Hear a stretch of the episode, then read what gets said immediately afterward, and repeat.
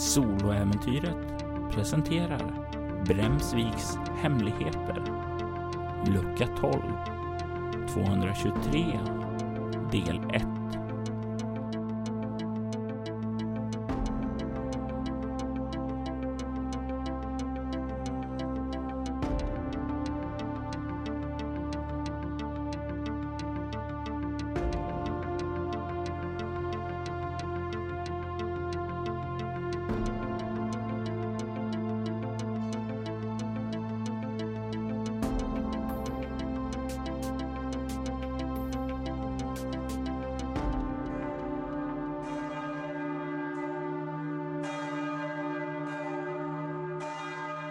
obsession is dangerous, Christina Ritchie. San Sebastian 2006. Hennes drömmar hade blivit sanna. Nattklubben Karma hade visat sig vara mycket uppskattad bland San Sebastians invånare. Investeringen hade gett god avkastning och var på väg att betala sig. Ändå var inte Emiko nöjd. Hålet hon hade i sitt hjärta hade ännu inte läkt. Vistelsen på Darwin Island hade gett henne ett nytt perspektiv på världen. Allt tack vare Ritveria. Trött gick Emiko genom det välinredda vardagsrummet. Väggarna pryddes av vita dukar fyllda med japanska symboler för frihet, lugn och stillhet. Små prydnadssaker i form av statyetter och färggrant porslin stod på borden såväl som hyllorna i rummet. Tillsammans med det bonsaiträd som fanns vid sidan om dem skapade en harmonisk avslappnad atmosfär. Emiko öppnade dörren till sovrummet och kunde genast känna doften av vårnatten. Gardinerna fladdrade vid det öppna fönstret. I hennes mest privata kammare fanns det tre män. Emiko identifierade dem genast som japaner. Trots allt hade hon spenderat en stor del av sitt liv i landet. Särskilt en av dem stod ut. Den slanke mannen som just befläckat en svärdsklinga som Ritveria hade använt för att väcka minnena av hennes förflutna. Förvånat stirrade mannen på henne. Ovissheten varade inte speciellt länge, men kunde lika gärna vara en evighet. Emiko reagerade däremot blixtsnabbt och utan tvekan. Mannen skrek till då hennes spark träffade honom över knävecken och fick honom att falla ihop. Svärdet for mannen ur handen och fångades snabbt av Emiko. Instinktivt försökte mannen komma upp från golvet i samma ögonblick som han landade på det, men kände då det kalla stålet mot sin strupe. Vad får er att tro att ni är välkomna i mitt hem? Emiko höll ett vakande öga mot de två andra männen i bakgrunden. De verkar inte göra någonting utan kolla på mannen på marken. Uppenbarligen lydde det honom blind. Hon var bekant med hierarkin sedan tidigare. Kurobara. Den svarta rosen. Hon kände av smak bara att tänka på den. Du har ingen heder, Anesan. Du är en simpel mördare som lämnade gamla riket bakom dig. Mitt hem och mitt hus är byggt av dem som ni svär trohet. Visa mig den respekt jag förtjänar. Skulle jag visa en simpel tjuv respekt? Vapnet du håller i dina händer stals från oss. Om du återbördar det lovar jag visa nåd. Rättmätiga ägare. När du legat blödande på ett stenaltare med bladet genom ditt bröst kan vi tala om vem som klingan tillhör. Under århundrade har vår sekt vakat över vapnen innan det stals av förrädaren Yuichi. Vem som än gav dig klingan har ingen rätt till det. Döda mig, döda oss om du så önskar. Likt hydrans huvud kommer det alltid flera av oss för att lägga beslag på Emaleiths klinga. Emiko betvivlade inte att de skulle försöka. Kurobara var hänsynslös att nå sitt mål. De två personernas blickar möttes för en kort stund. De utvärderade tyst varandra i jakt efter varandras svagheter och styrkor. Klingan trycktes hårdare mot mannens hals. En liten droppe blod trängde fram för att glida ned längs den mörkblå svärdsklingan. Plötsligt tog Emiko ett av sina majestätiska språng framåt, ut genom fönstret. Männen i bakgrunden hann inte reagera förrän Emiko hade glidit förbi dem genom luften. Efter henne! Mannens röst var inte mer än ett vagt mummel för Emiko. Fakten var att rösten nästintill hördes i ultrarapid. Emiko lät sin kropp ljudlöst fara mot andra sidan gatan. Huset var någon våning lägre än Karmas takvåning, vilket underlättade för henne. Graciös landade hon på dess tak och utan att vända sig om lät hon sina nakna fötter föra henne fram över hustaket. Bakom henne hördes ett pistolskott eka mellan taken och hon såg i nästa sekund gnistan från en rikoschett på ståltaket. Kulan kom inte från fönstret bakom henne utan snett från sidan. I ögonvrån skymtade hon en fjärde man som nu hade kommit fram från ett gömställe med en dragen pistol. Ljudet av en lastbil på gatan bortom hustaken fick Emiko att slunga sig över kanten förföljd av fler kulor från mannens pistol. Hon landade på taket på lastbilen och slungade sig genast vik ned för dess sida för att komma i skydd. Tack vare lastbilen var Emiko trygg. Hon var dödlig i närstrid, men visste att ett lyckat skott skulle kunna sänka henne. Kurobara var ute efter Emaleis klinga och det oroade henne. Hade de haft klingan i sin ägo var det troligtvis för ett mörkt syfte. Hon kunde inte tillåta den att falla i deras händer igen. Frågan var bara hos vem hon kunde gömma den.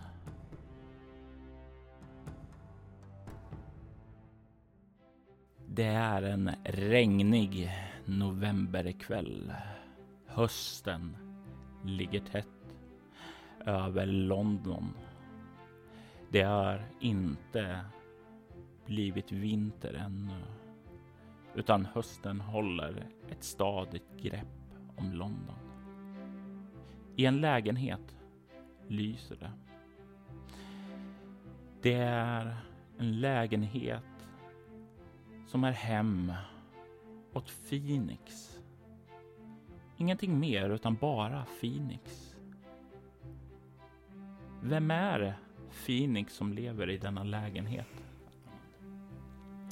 Phoenix är en uh, ung läkarstudent. Um, Icke-binär, ändå rätt social. Um, och väldigt hängiven sin utbildning och uh, sin forskning. Uh, intelligent person. Kanske lite av ett inte helt oproblematiskt förflutet. Och faktum är ju att du är ju inte ens brittisk. Nej. Jag är ursprungligen född i Ryssland och eh, flyttade till eh, London med sin familj. En rätt ung ålder ändå. Så inte jättemånga minnen från Ryssland. De minnen som kanske dröjt sig kvar därifrån är ju från gamla ryska barnprogram då och några av dem har lämnat ett spår hos dig i form av de tatueringar som du har på din högra arm från de här barnprogrammen. Ganska ung var du när du kom hit, så eh, jag gissar på att din brittiska dialekt är ganska stark. Det är svårt att eh, spåra ditt ryska härkomst eller har eh, det levt kvar någon brytning från dina ryska föräldrar? Det kan komma eh, någon gång här och var i någon mening, men eh, om man inte vet om att det finns ett ryskt påbrå så eh, kanske det är svårt att eh, märka det. Mm. En torsdag kväll mitt i veckan, helgen börjar närma sig och sådant. Men det är fortfarande jobb och sådant imorgon att vänta. Hur ser Phoenix vardagskväll ut? Oftast eh, så brukar hen eh, fixa lite middag på egen hand, eh, sätter sig bekvämt i soffa i vardagsrummet, äter direkt ur någon skål medan hen tittar över sina, hen studerar fortfarande, så brukar titta över sina studieböcker, plugga lite, inför kommande prov eller läsa på inför kommande föreläsningar. Och eh, det, det är en ganska normal kväll och du liksom går igenom dina studieböcker, eh, får i dig mat och blir väl till slut och stänga av tvn för att gå och lägga sig. Är det sen kväll som det sker? Är du en nattuggla Phoenix? Det är jag definitivt. Så det är säkerligen efter midnatt då som du stängs av tvn och det blir dags att krypa till kojs. Mhm. Glida in i den rofyllda slummer som du vanligtvis brukar ha. Och det har du väl i natt också? Det är uppvaknandet däremot som inte är lika behagfullt. Du hör ljudet av någon som verkar försöka rycka och slita i någonting. Och det första du tänker är inbrottstjuv. Men i nästa ögonblick så känner du vad det är som låter. För du verkar vara i samma öde som den här personen. Du sitter på en kall stålstol. Bunden. Hårt. Vid den. Det är kallt. Du är barfota. Du fryser om fötterna och du verkar ha dina fötter på något kallt stengolv. Du hör någon som verkar kämpa för att försöka komma loss. Phoenix börjar själv försöka resa sig och försöka dra upp händerna. När du liksom försöker dra upp händerna så känner du att de är, vad heter det, fastbundna eh, vid in till din kropp. Att eh, de sitter fast. Du kan röra händerna, men själva armarna sitter där de sitter. Men du verkar kunna resa dig uppåt, ställa dig lite så här halvt framåtlutad och du hör hur den som försöker kämpa sig lös tystnar.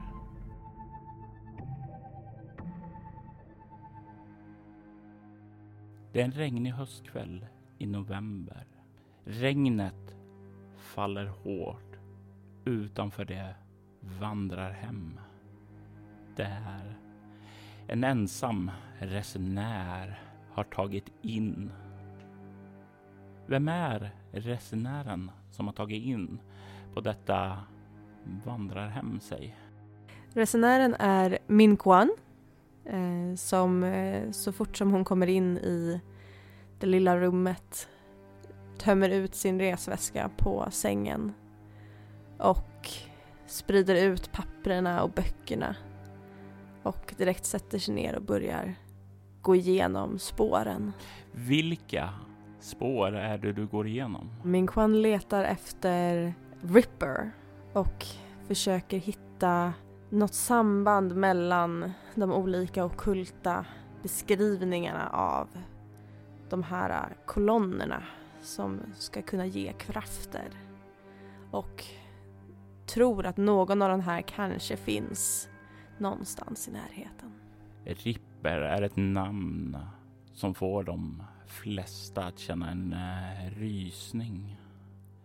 I alla fall om de känner igen det. Det är en legendarisk seriemördare som ofta perverterar eh, allt som kommer i hans väg. En man som känner en sexuell aptit oavsett kön, oavsett klass, oavsett etnicitet. Den man som bäst skulle kunna beskrivas som ondska. En man som ofta har ihjäl sina offer med en eh, hemsk och en ovanlig kniv. Det är den här mannen som du fick upp ögonen för då du arbetade åt The Society of Metaphysical Research, eller Sällskapet som de ibland kallas, när du levde i Clarksville. Du visste det inte då, men det fanns en av de här kolonnerna i närheten av staden. Ripper han och stjäla kraften där och du svor att inte låta det ske igen. Och sedan dess har du jagat honom och det har fört dig hit till Polen en regnig novembernatt. Är min en person som kan beskrivas som nattuggla? Ja, Eh, min jobbar på, eh, ibland med hjälp av kaffe men oftast behövs inte det.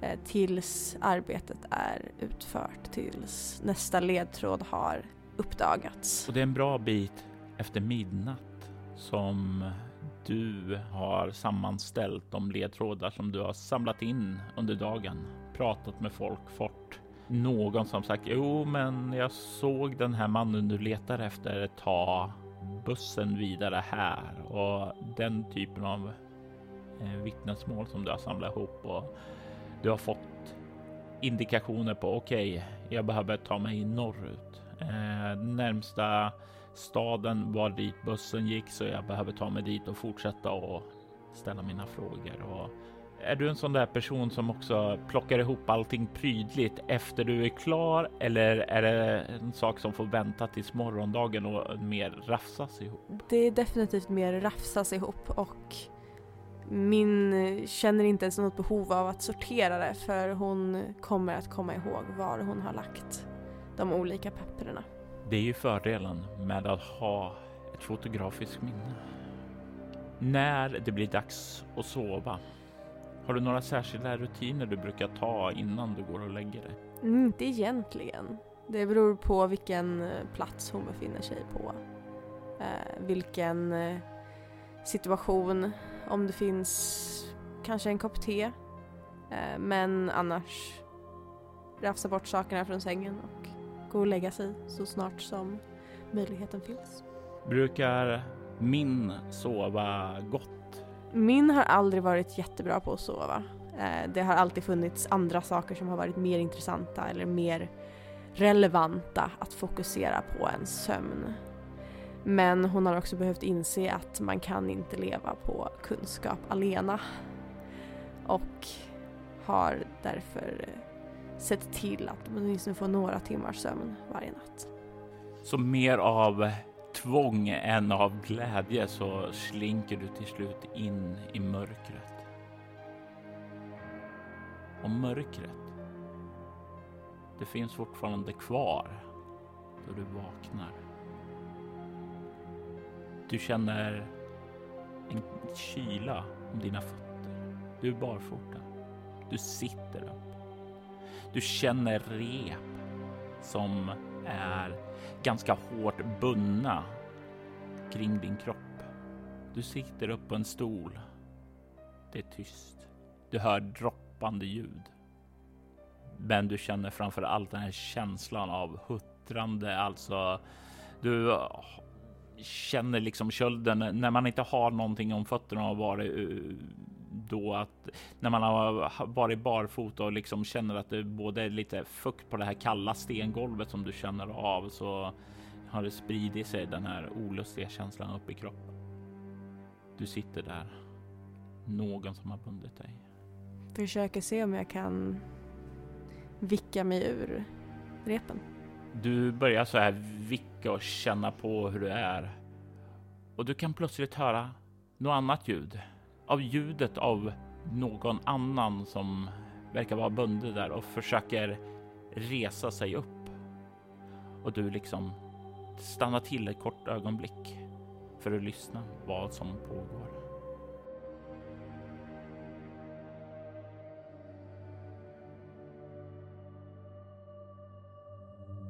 Det är tyst, precis som det bör vara på ett bibliotek. En man sitter i det lummiga ljuset och verkar gå igenom ett antal olika anteckningar som han gjort samtidigt som böcker ligger uppslagna. Det börjar närma sig stängningsdags på referensbiblioteket i University of London. Vem är den här mannen som sitter vid bordet, Andreas?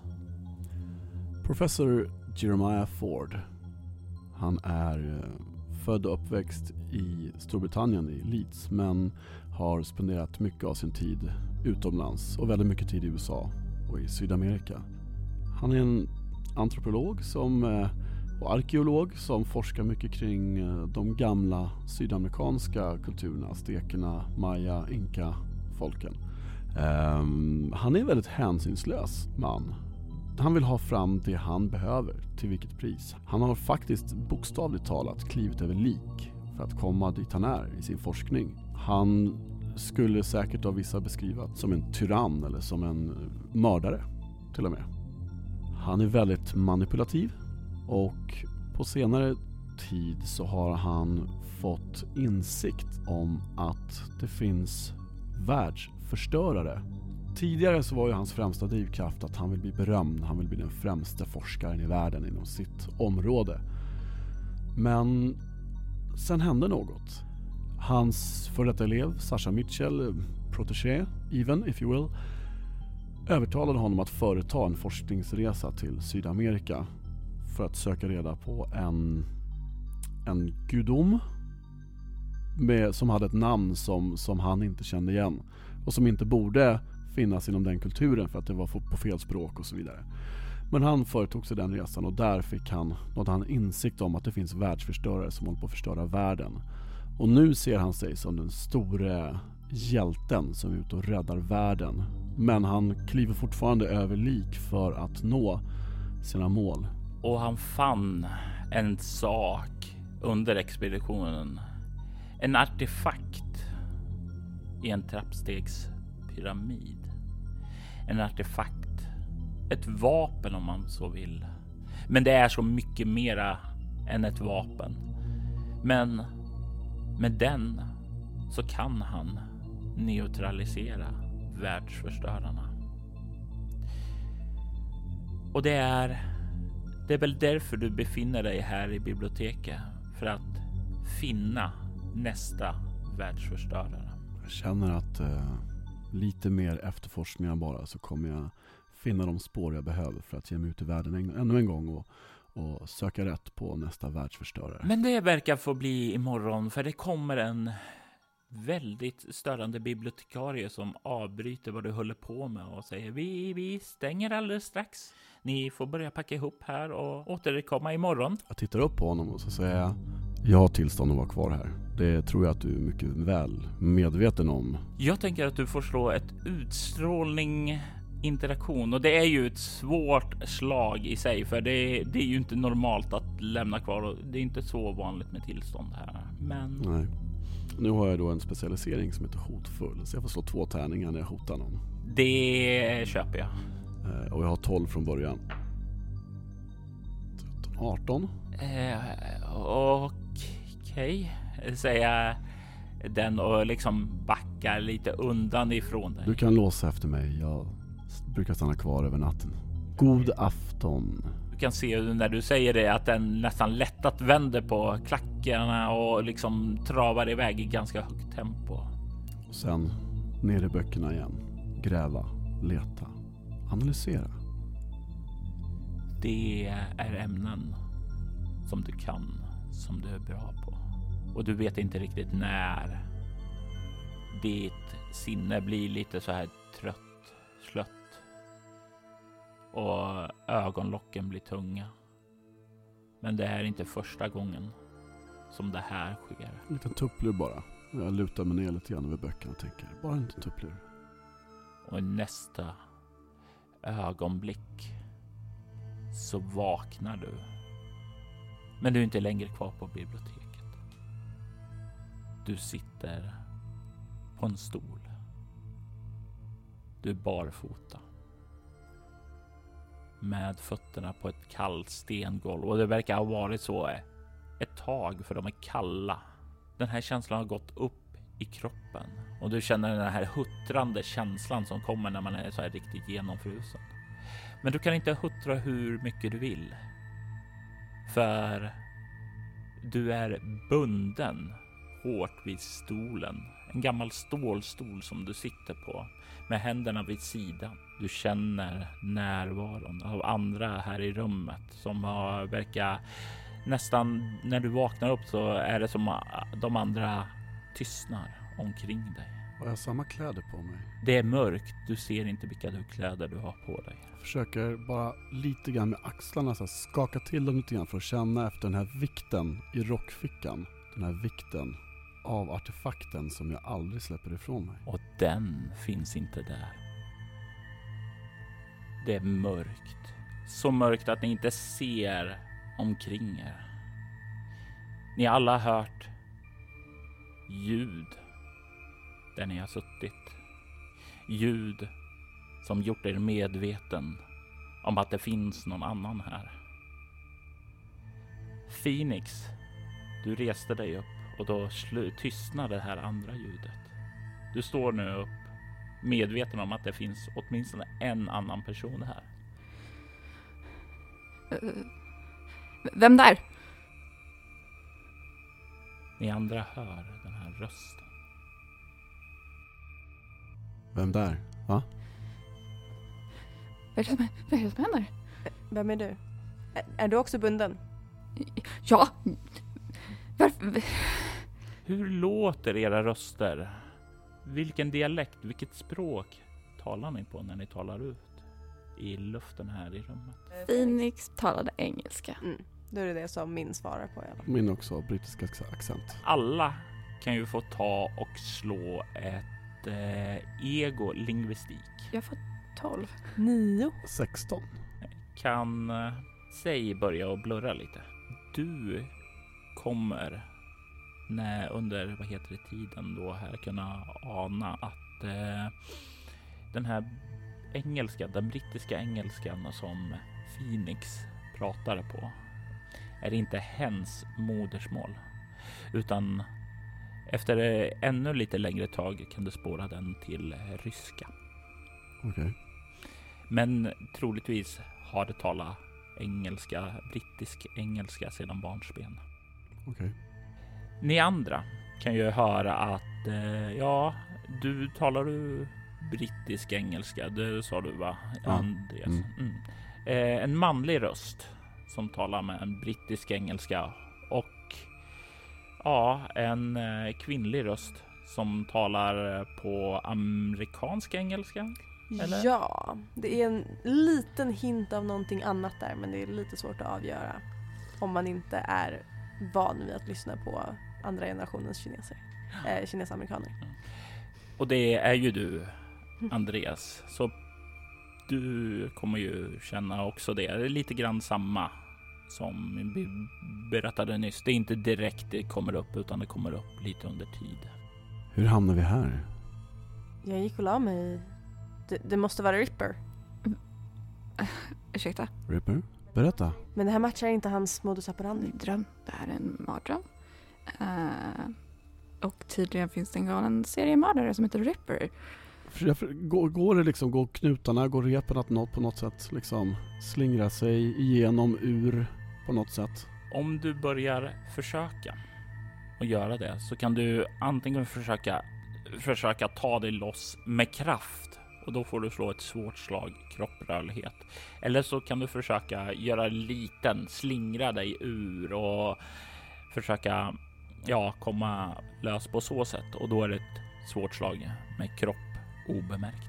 Ja, det är samma. Så att jag kör på sling, slingrigt, känns hans grej. Nio.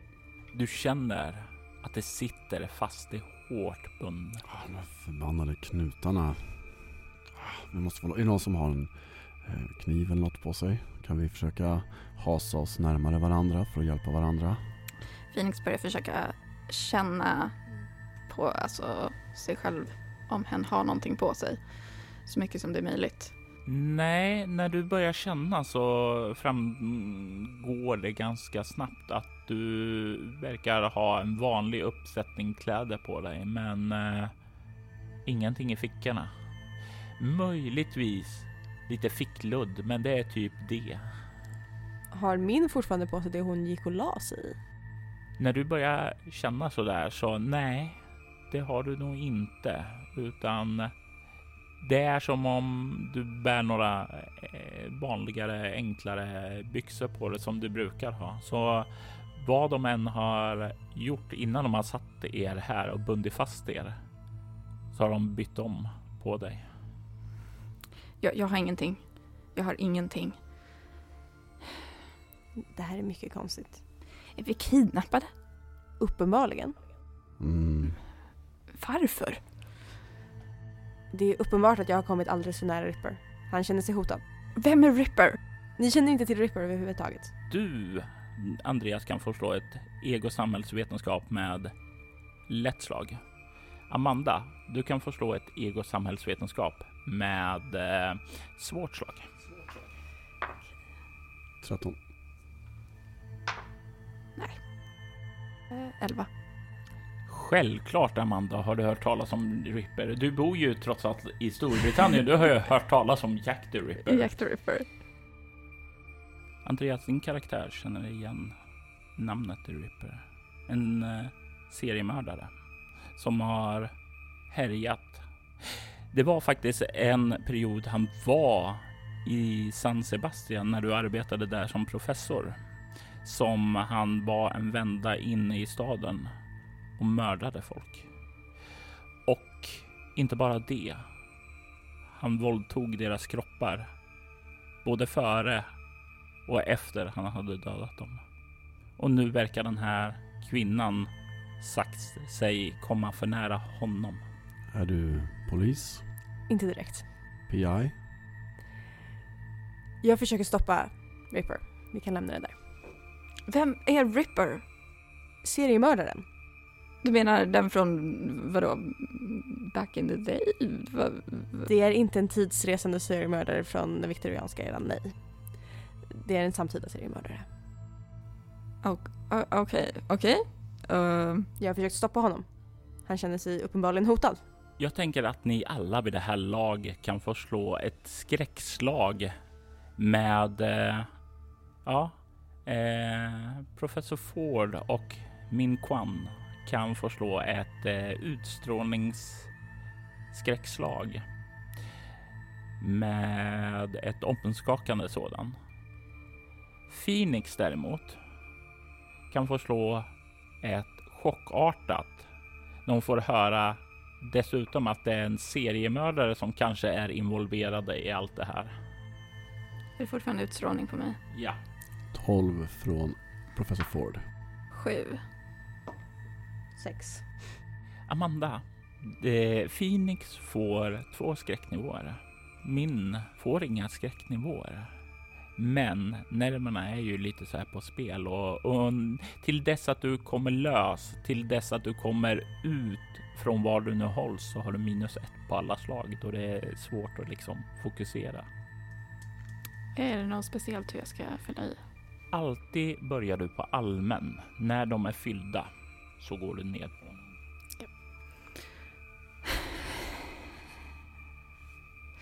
Ta det bara lugnt nu. Lugnt och metodiskt så kommer vi komma härifrån. Vi skakar våra stolar närmare varandra så kan vi lättare hjälpas åt att komma ur det här. Det är en serie, ni ser att ni är fast av en seriemördare. Okej. Det, det är en bra plan. Vad heter du? Professor Ford. Bra plan, Professor Ford. Och gör ni så som professor Ford föreslår Mhm. Det tycker jag låter som en bra plan. kan du höra hur stolarna från professor Ford börjar röra sig. Sam, samma sak från min. Hur är det med Phoenix? Phoenix är uppskakad. Eh, men inser att jo men det är bättre att agera.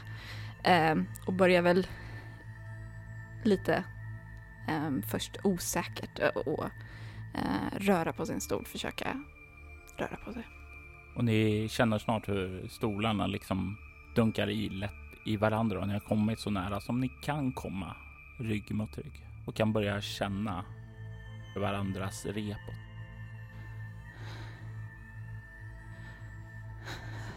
Okej. Känn nu bara försiktigt. Lugnt och sansat. Så försöker vi känna varandras rep, se om det finns någon knut vi kan lätta på. Min börjar famla efter repen. Och du finner ett rep som du kan börja du faktiskt få upp ifrån din position där. Och professor Ford, du känner hur dina rep börjar lossa. Och du kan sakta då börja få löst dig själv. Bra, bra, fortsätt. Så, nu så, nu, bra, bra, där, nu så, nu, bra.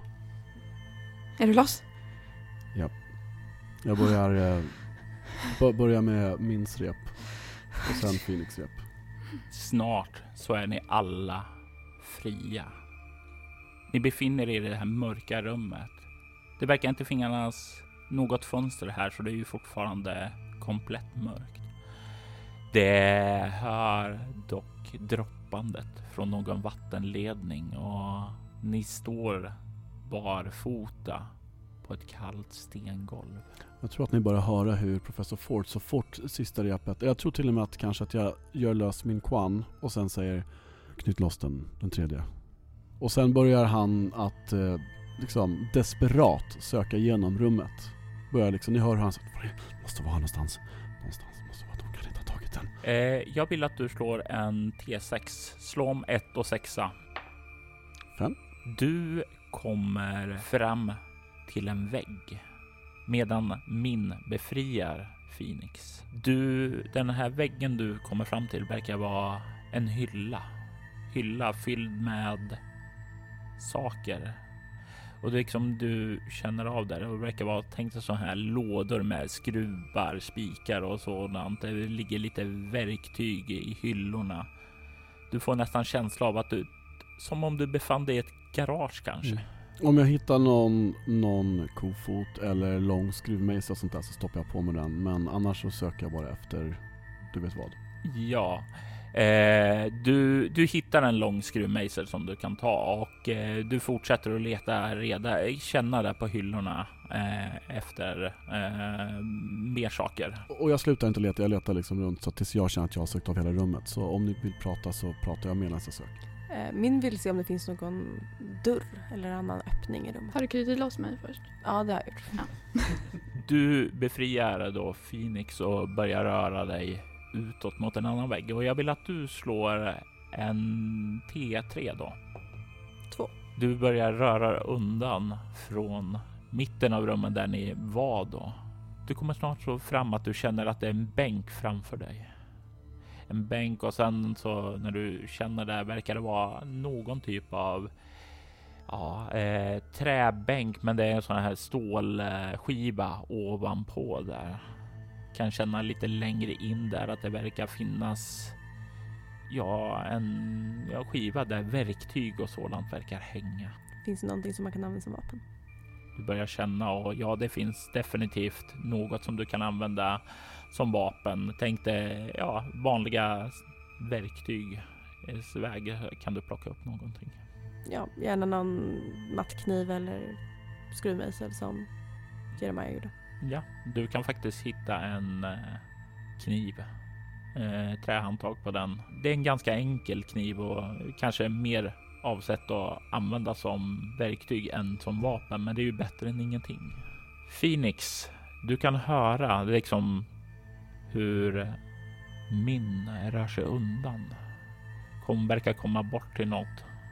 Någonting som eh, hon verkar avsöka. Ja, det första Phoenix gör när hen känner att eh, repen släpper är att nästan så här slita sig bort eh, från den här stolen.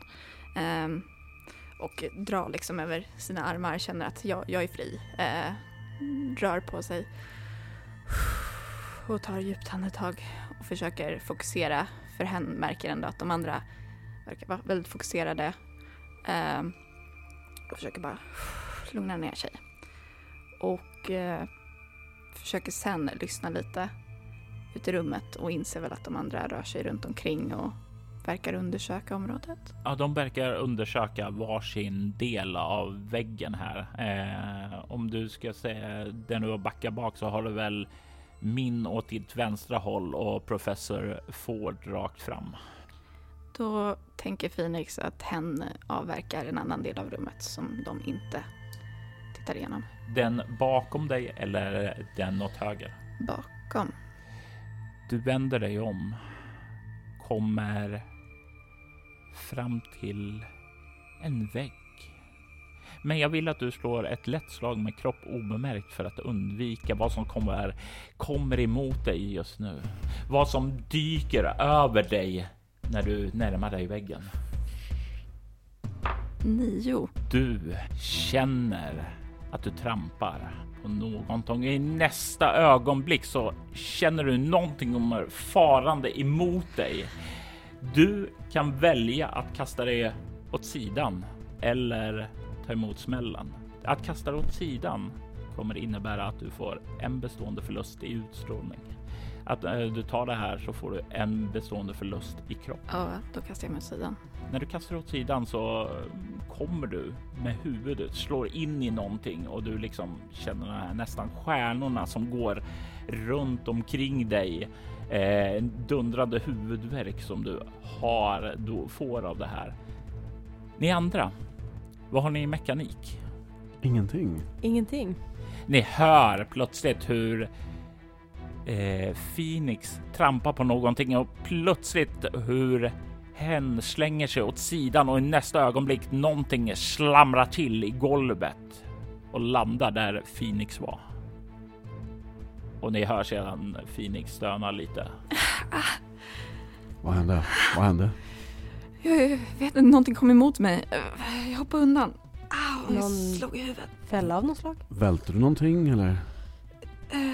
Jag tror jag trampade på någonting. Du tror att det du slog emot var en strömbrytare som sitter på väggen. Vänta, eh, hen vill då sträcka sig upp mot vad det var hen Mm. eh, slog i. Eh, och försöka känna efter försiktigt. Och du känner det en sån strömbrytare som kan flippa på. När du gör det så tänds ljuset sakta. Och det flimrar till så där så ni har möjlighet att hinna blunda innan det här ljuset slår på. Ni ser att ni befinner er i en liten källare. Phoenix, du står precis vid dörren som leder utåt. Professor Ford står vid en, eh, ja, ena väggen där hyllan är full av gamla, ja, prydligt uppordnade skruvar, spikar och sådant. Min står vid en arbetsbänk och vid den vägg som du, Phoenix, rörde dig bort ifrån så hänger det trädgårdsredskap och du inser att du har kastat dig undan från den kratta som du har eh, trampat på och vält emot dig. Ni andra ser där Phoenix står och håller sig för huvudet och ni ser krattan som kom emot henne. Phoenix eh, känner sig väl en aning dum. en aning bortgjord, lite så här. Försöker behålla coolet. Ni ser ju varandra också nu. Och Phoenix, hur ser det ut? Eh, ni alla bär så här typiskt vanliga kläder som ni har. Inte det som ni gick och la er i eller sådant. Så ta det i åtanke när du beskriver dig själv Phoenix. Uh, det är en um, ung person uh, med androgynt utseende. Um, har längre håret uh, som är blått färgat med lite mörkare utväxt.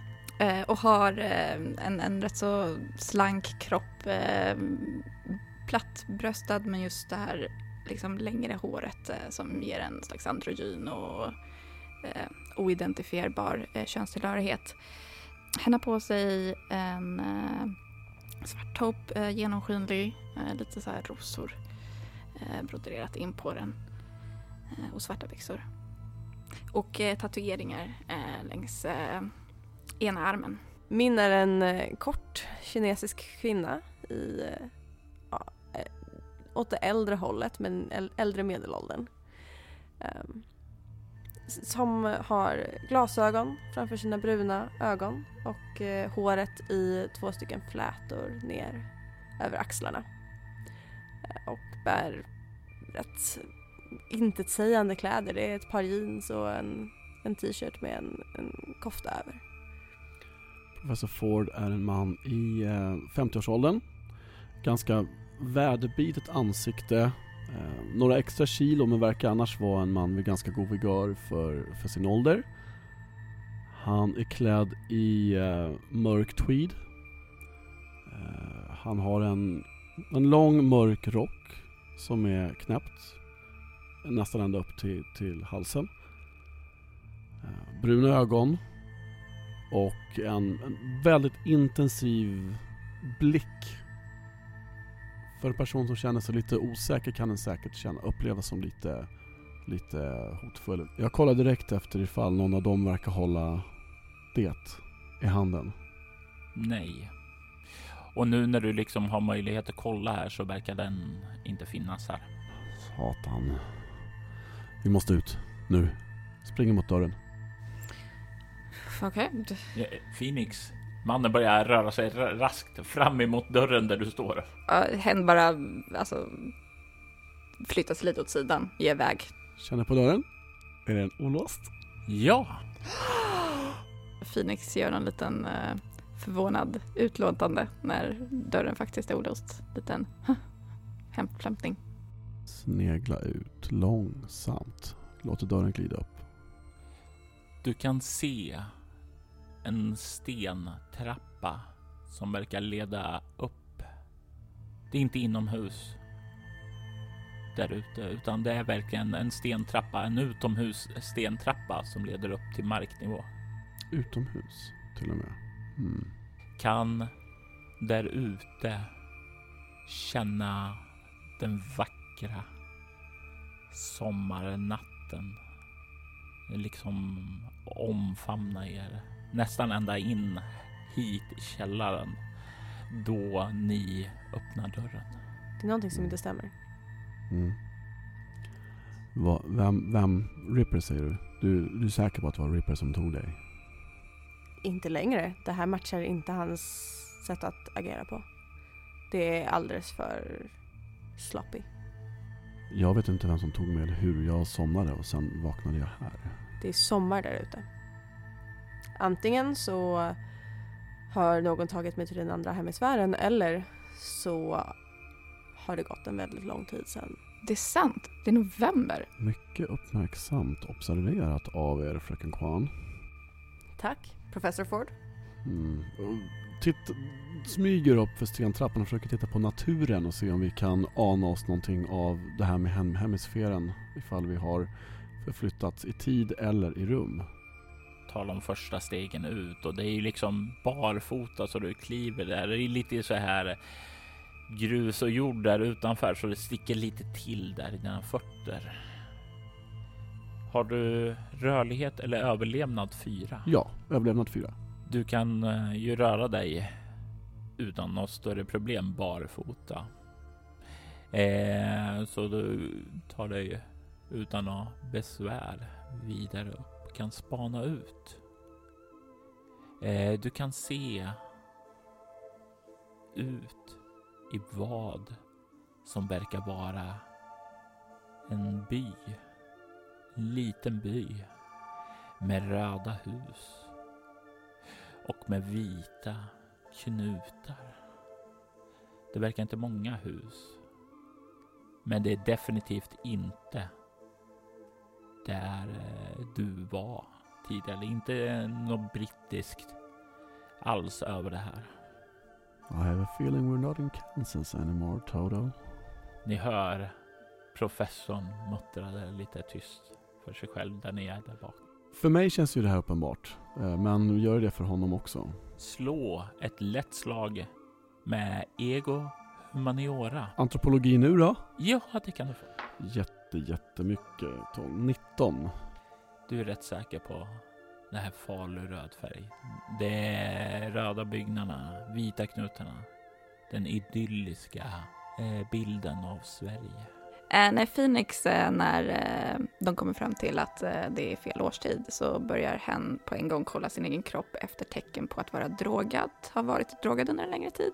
Antingen kolla om de har några sprutmärken i armarna. De kan känna, ja, kollar. Och när du börjar kolla så, ja, din utbildning är ju definitivt väl anpassad för det här. Och du kan hitta injektionsmärken i armvecken. Och vad du lägger märke till också är ju att inte bara injektionsmärken utan det är som om det bara uppkopplade emot så här dropp under längre tid. Eh, du kan även hitta det på andra sidan också som de har bytt. Vi har varit drogade. Mm. Uppkopplade till dropp antagligen. Det här känns inte som att det matchar Rippers överhuvudtaget. Lyssna, det finns mäktiga varelser i världen. Varelser. Ja, som har förmågan att göra sådana här saker. Jag är en av dem som bekämpar dem. Jag behöver ett föremål för att kunna klara av det. Vi måste ge oss in i huset för att leta efter det föremålet.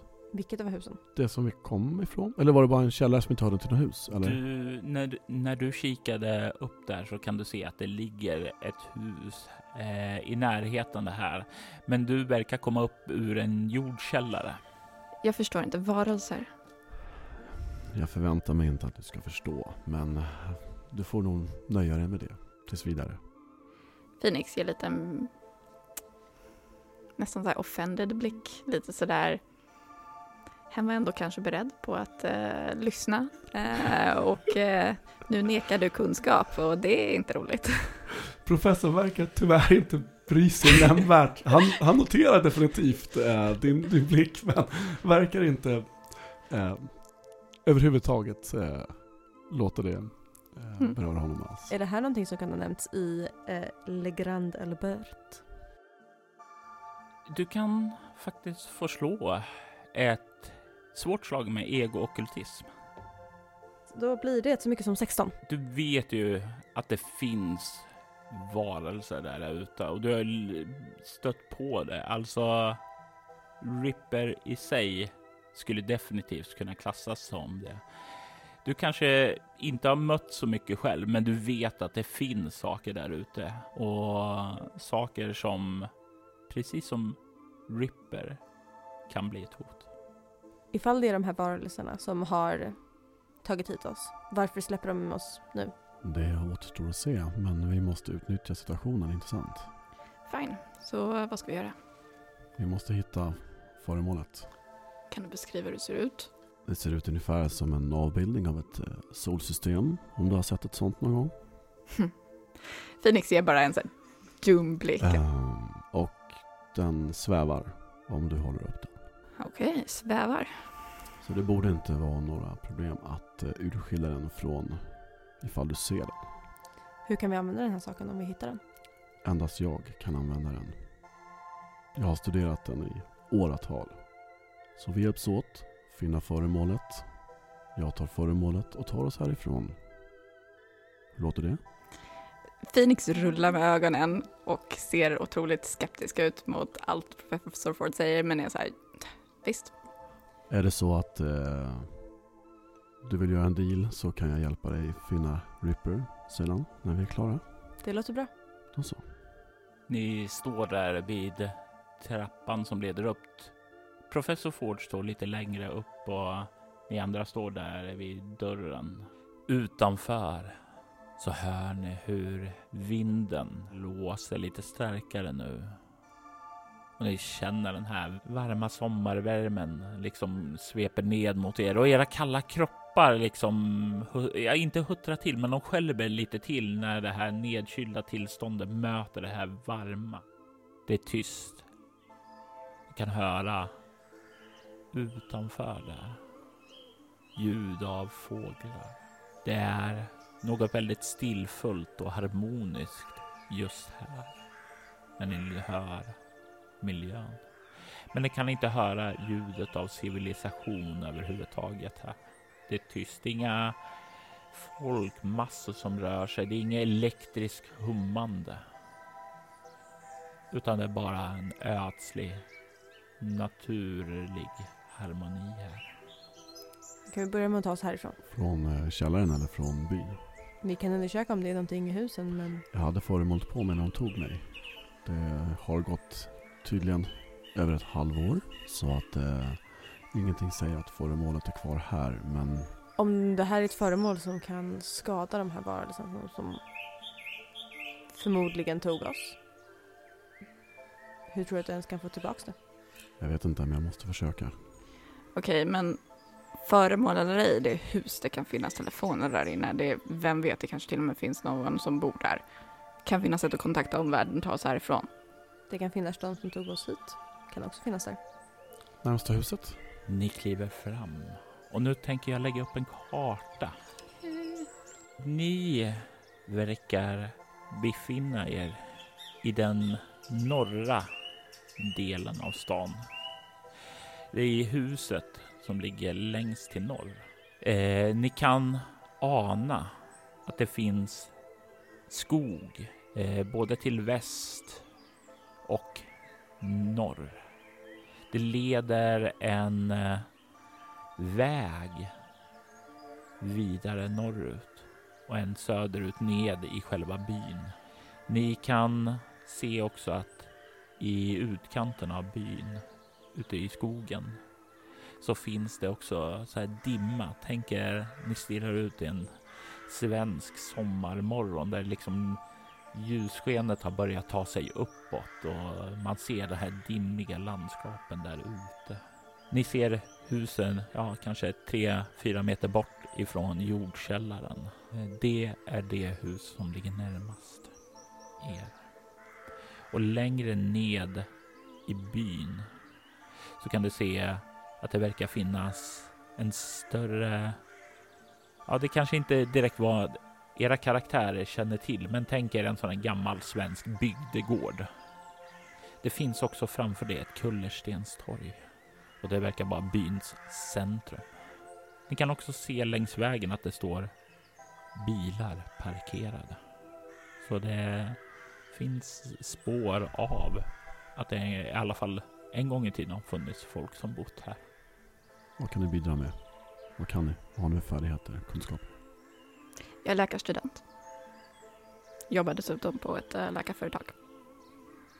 Jag har väldigt stor kunskap inom lingvistik och har även lite kunskap om det som du nämnde där med varelser. Gott. Gott.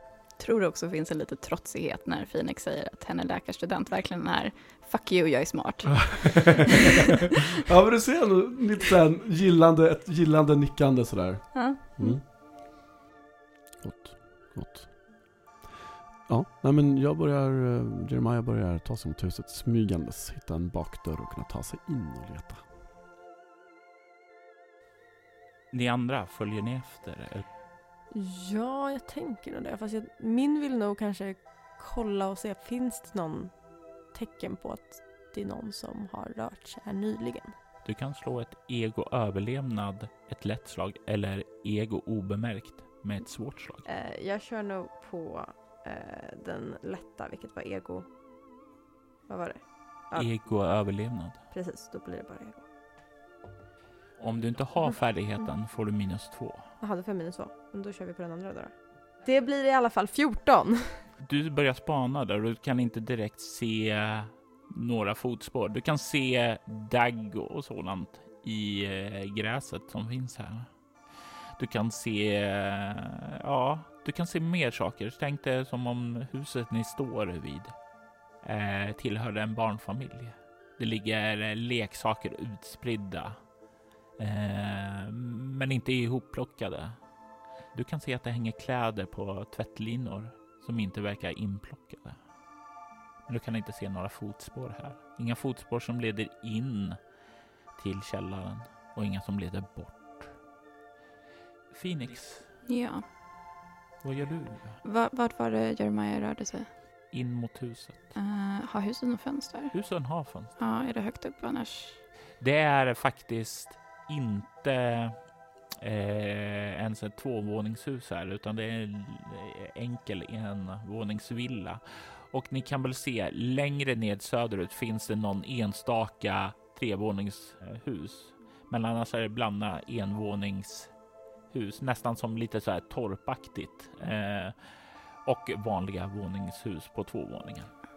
Men då går nog Phoenix efter men eh, stannar upp för att försöka kika in lite genom fönstren. När du kommer fram dit, du kan se hur professor Ford rör sig bak där för att kolla någon baksida, så lägger du märke till en sak. I den här vita träramen runt fönstret så har någon ristat in en sak under fönstret. Du kan se ett nummer inristat där. 223.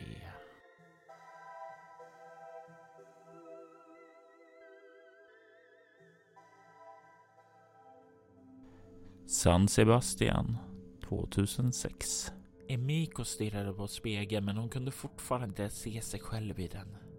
Istället dansade suddiga ansikten flyktigt förbi framför henne. Många var okända, andra kändes vagt bekanta. Minnena plågade henne. Även om Ritveri hade skänkt henne klarhet var det fortfarande många bitar kvar att lägga i det pussel som var hennes förflutna. Sorlet av röster från andra tider blev starkare och starkare för varje ansikte som gled förbi. Emiko tog sig för sitt huvud. S sluta! Snälla var tyst. Rösterna ignorerade henne. Ansiktena i spegeln såg ut att håna henne med sina leende. Sorlet från rösterna växte sig starkare för varje sekund och det nådde snart stadiet av en högljudd kakafoni som höll på att driva henne galen. Tyst! Emiko slog med knytnäven rätt in i spegeln som spräcktes av slaget. Först nu såg hon sig själv i de skärvorna av vad som en gång hade varit en spegel. Hon såg splittrad och trasig ut. Det stämde väldigt bra in på hur hon kände sig. Men så fångade hennes uppmärksamhet någonting annat i skärvorna. En lång spenslig man klädd i gammal aristokratisk klädsel. Ursäkta mitt inkräktande i ert hem. Mitt ärende är inte att eh, förringa den privata sfären. Med mig bärs blott en varning åt er. Emiko kände sig inte hotad av mannen. Tvärtom. Det var någonting med honom som fick henne att känna sig trygg. Du spådde mig på karma tidigare. Orden var mer ett konstaterande än fråga. Va, vad vill du? Emiko plockade snabbt fram en handduk, vred på vattenkranen och började rengöra såren på sina knogar. Fienden, den du skådade på författarens ö, skådar din svaghet, ditt minne. Mitt ärende är simpelt. Jag är här för att ge dig förståelsen du saknar. Emiko vände sig om och såg på mannen som presenterat sig som Lord Elam Price vid deras senaste möte. De flesta som trodde sig vara goda lögnare var sällan det. De kanske hade lärt sig dölja nervösa ryckningar avslöjande miner eller kunde låta bli att svettas. Men kroppshållningen avslöjade dem fortfarande. Miko såg dock inget i lordens hållning som tydde på att han ljög. Antingen talade han sanning eller så var han en förbannat bra lögnare. Hiroshima. Miko la om såren medan hon fortsatte sin beskrivning. Jag sprang genom parken med en vän innan världen dränktes i ett starkt ljussken. Tio år senare vaknade jag på den kinesiska landsbygden utan minne av att det var atombomber som exploderat. Fråga mig inte hur jag överlevde för det vet inte jag. Det borde inte vara möjligt. Emiko kunde inte släppa lorden med blicken. Litvieri hade hjälpt henne att förstå en del av sitt liv, men svaren hade väckt nya frågor. Själen är starkare än kroppen. Men ditt grumliga sinne kan inte skilja på de många liv som du levt. Varje gång ett liv når sin ände börjar ett nytt. Så är livets cykel. Få lyckas skåda bortom sitt fängelse och in i sig själv. Dina tidigare liv är vad som hemsöker dig i spegeln. Du talar om reinkarnation. Att det inte finns någon himmel eller helvete. Är det därför jag lever idag? Du måste vara stark nu. Ty du står på ett fält där svarta rosor snart slår ut i blom. Lorden verkade snabbt byta ämne som reaktion på hennes fråga. Fanns det med att hända någonting i frågans svar som han ville hålla gömt ifrån henne? Du behöver inte varna mig för den svarta rosen, för det hotet är jag bekant med. Kurobaras närvaro i staden sticker i mina ögon, men jag vet inte hur de ska stoppas. Jag kan blott skänka dig en ledtråd. Låt dig ledas av änglakartan. Lorden bugade därefter och, och lämnade sedan rummet. Emiko vände sig återigen om mot den trasiga spegeln. Hur många ansikten hade hon egentligen haft genom åren? Hur många namn hade hon falskeligen burit utan att ana sanningen? Det var frågor som hon ville ha svar på och det innebar att hon måste finna änglakartan. Hon lyfte på luren för att slå in numret till mannen som kallade henne för en ängel.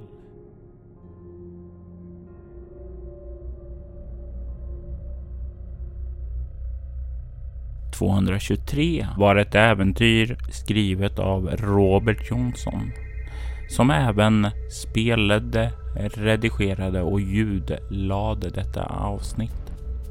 Spelare i detta avsnitt var Amanda Stenback som Phoenix, Say Hård som Min Kwan och Andreas Lundström som Jeremiah Ford. Övriga roller i detta avsnitt var Louise Sjöberg som Imiko Nakajima och Emil Westholm som Lord Elam Price. Bremsviks hemligheters vignettmusik gjordes av Marcus Linder. Musik i detta avsnitt gjordes av Andreas Lundström, Adrian von Ziegler och Ager Sonus. Ager Sonus tillhör skivbolaget Cryo Chamber som ni hittar länkar till i avsnittets inlägg. Kolla in dem om ni gillar ambient stämningsmusik. All musik i avsnittet används med tillstånd. Mer information om rollspelet Bortom hittar du på bortom.nu och mylingspel.se. Följ gärna soloäventyret på Instagram och Twitter under namnet Spela Bortom eller på Facebook som Soloäventyret. Tack för att du har lyssnat.